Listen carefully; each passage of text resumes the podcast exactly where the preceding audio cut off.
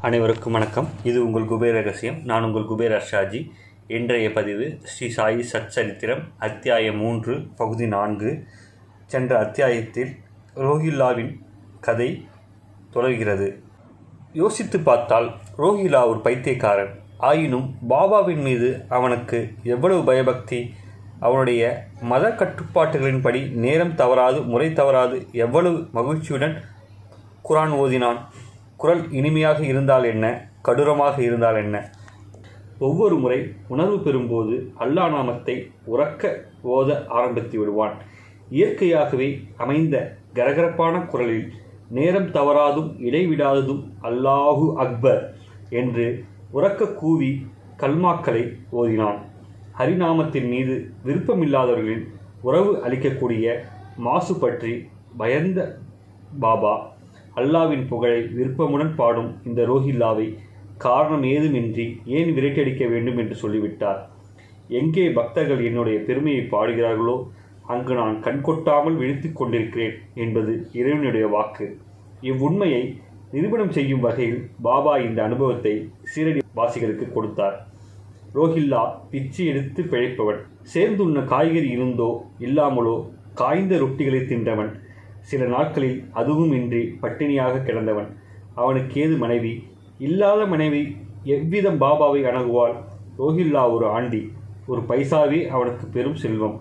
அவனுக்கு எப்படி கல்யாணம் மனைவி எல்லாம்? மேலும் பாபா ஒரு பால பிரம்மச்சாரி அல்லரோ? முழு கதையும் பாபாவின் கற்பனை என்பது நன்கு தெரிந்ததே. ரோஹில்லா எவ்வளவு வேண்டுமானாலும் கூச்சலிடட்டும் கல்மாக்களை செவிமடுப்பதில் பாபாவுக்கு பரம சந்தோஷம். இரவும் பகலும் கேட்டார். தூக்கம் அவருக்கு விஷமன்றோ கல்மாக்களை அளிக்கும் ஞானம் எங்கே? கிராம மக்களின் சிறிய தாபங்களும் சொத்தல் குற்றச்சாட்டுகளும் எங்கே? கிராம மக்களுக்கு ஒரு பாட புகட்டவே பாபா இந்த நாடகம் ஆடினார். இறைவனின் நாமத்தில் காதல் கொண்ட காரணத்தினால் ரோஹிலா எனக்கு வேண்டியவன் என்று தம்முடைய அபிப்பிராயத்தை எல்லோரும் நன்கு புரிந்து கொள்ளும்படி செய்தார். என்ன பாபாவின் சக்தி?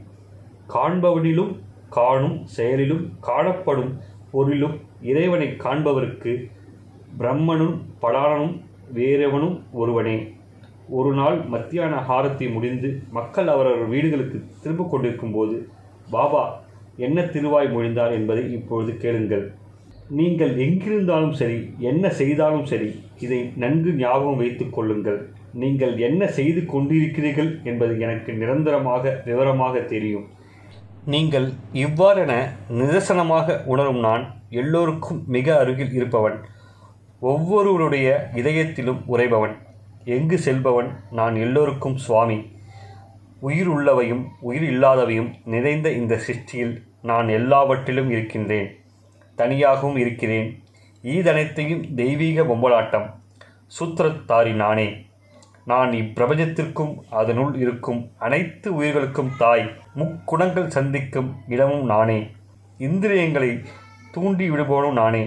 நானே இப்பிரபஞ்சத்தை படைப்பவனும் காப்பவனும் அழிப்பவனும் ஆம் எவன் தன் கவனத்தை என் மீது திருப்புகிறானோ அவன் எந்த சங்கடமும் படமாட்டான்.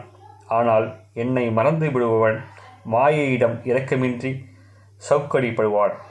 ஈயாயினும் எறும்பாயினும் ஆண்டியாயினும் அரசனாயினும் கண்ணுக்கு தெரியும் இவ்வுலக மனைத்தும் என்னுடைய வெளிப்பாடே. நகரும் நகரா பொருட்கள் நிறைந்த இந்த அளவிட முடியாத சிருஷ்டி என்னுடைய நிஜரூபமே. எவ்வளவு முக்கியத்துவம் வாய்ந்த சுவாரஸ்யமான சூசகம் இது. இறைவனுக்கும் முனிவர்களுக்கும் பேதமே இல்லை. உலகத்தை உய்விக்கவே அவதாரம் நிகழ்கிறது. குருவின் பாதங்களில் அமிழ்ந்து போக விரும்புபவர்கள் குருவின் பெருமைகளை பாட வேண்டும். அல்லது குருவின் கதைகளை காலட்சேபம் செய்ய வேண்டும்.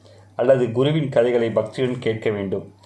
சாதகன் குருவின் கதைகளை கேட்கும்போது கேட்பவனும் கேள்வியும் ஒன்றாகி மனம் உண்மன நிலையை அடையும். தினசரி நடவடிக்கைகளில் முழுமையான ஈடுபட்டு கொண்டிருக்கும்போது தற்செயலாக காதில் விழும் குருவின் கதை தன்னுடைய சுபாவத்தினால் கேட்பவருக்கு நன்மை பல செய்யும். இதில் கேட்பவருடைய முயற்சி ஏதும் இல்லை.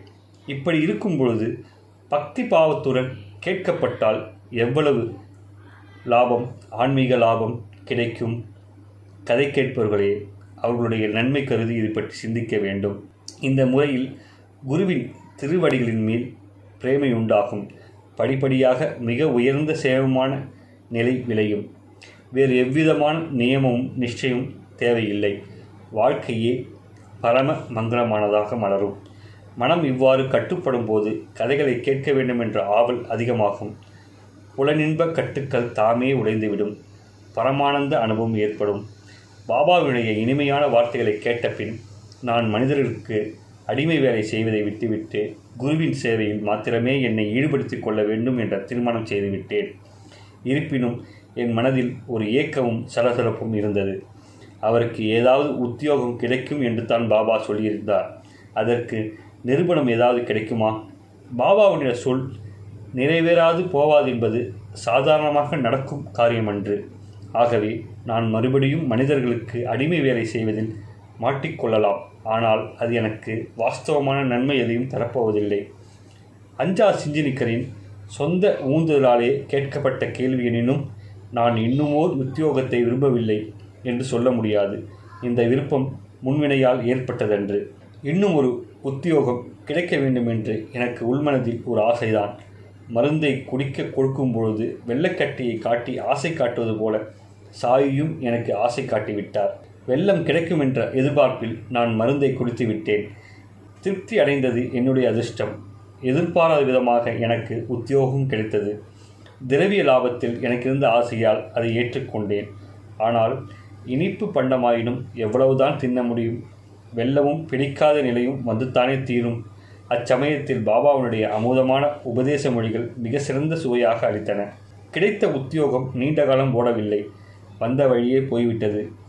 உண்மையானதும் நிரந்தரமானதுமான சௌக்கியம் அளிக்கும் வகையில் பாபா என்னை பழைய நிலைக்கு திரும்ப கொண்டு வந்தார். நகரும் நகரா பொருட்களுடன் கூடிய இவ்வுலகம் அனைத்தும் இறைவனின் வெளிப்பாடே.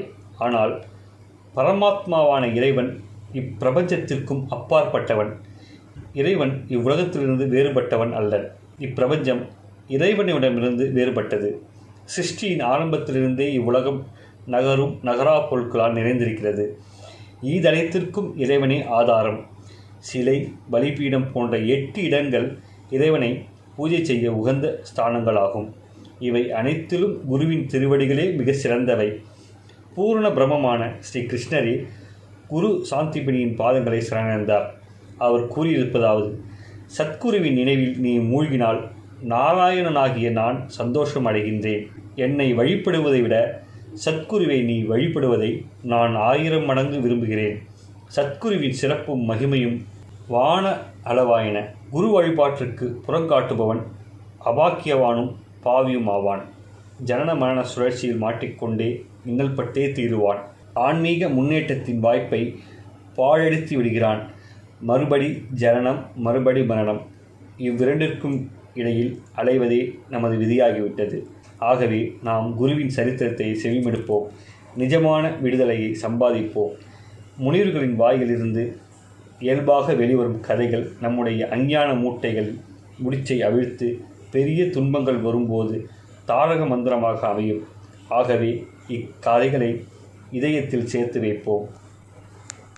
எதிர்காலத்தில் எவ்வித சக்திகள் எவ்விதமான சோதனைகளை கொண்டு வரும் என்பதை நாம் அறியோம். ஏனெனில் இதனைத்தும் அல்லாமியாவின் லீலையாகும். பிரேமையுடன் பக்தர்கள் வெறும் பார்வையாளர்களே. ஞானபலத்தை பெற்றிடாமலேயே நான் சகல சக்திகளும் வாய்ந்த சத்குருவை பெற்றேன். இது தெய்வ பலத்தால் நடந்ததென்று ஏற்றுக்கொள்வது இல்லவே இல்லை. இதுவும் அவரது லீலைகளில் ஒன்றே. இக்காவியத்தின் போஜனம் என்னவென்று சொல்லிவிட்டேன். அவருடைய உறுதிமொழியும் விவரமாக சொன்னேன். இந்த சந்தர்ப்பத்தில் பாபா அவருடைய தன்மை பற்றியும் தம்மை எப்படி வழிபடுவது என்பதை பற்றியும் வழிகாட்டினார். கதை கேட்பவர்களே அடுத்த அத்தியாயத்தில் ஸ்ரீ சமத்த சாயி எப்படி சீதையில் மு முதல் முறையாக தோன்றினார் என்பதை பற்றி கேட்பீர்கள்.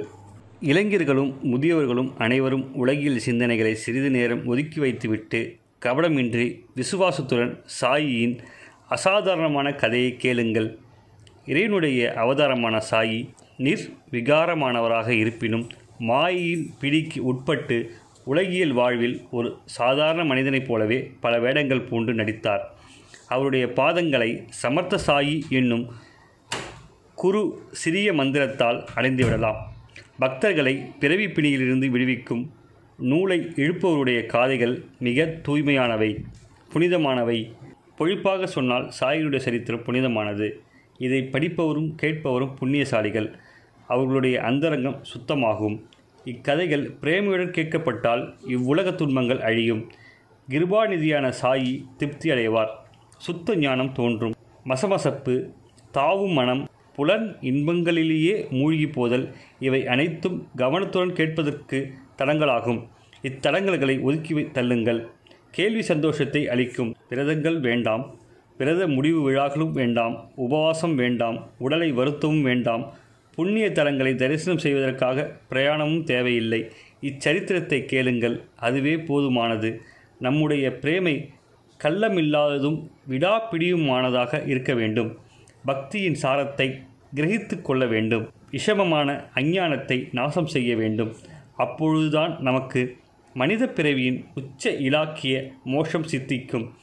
பிற சாதனைகளில் ஈடுபட வேண்டிய அவசியம் இல்லை.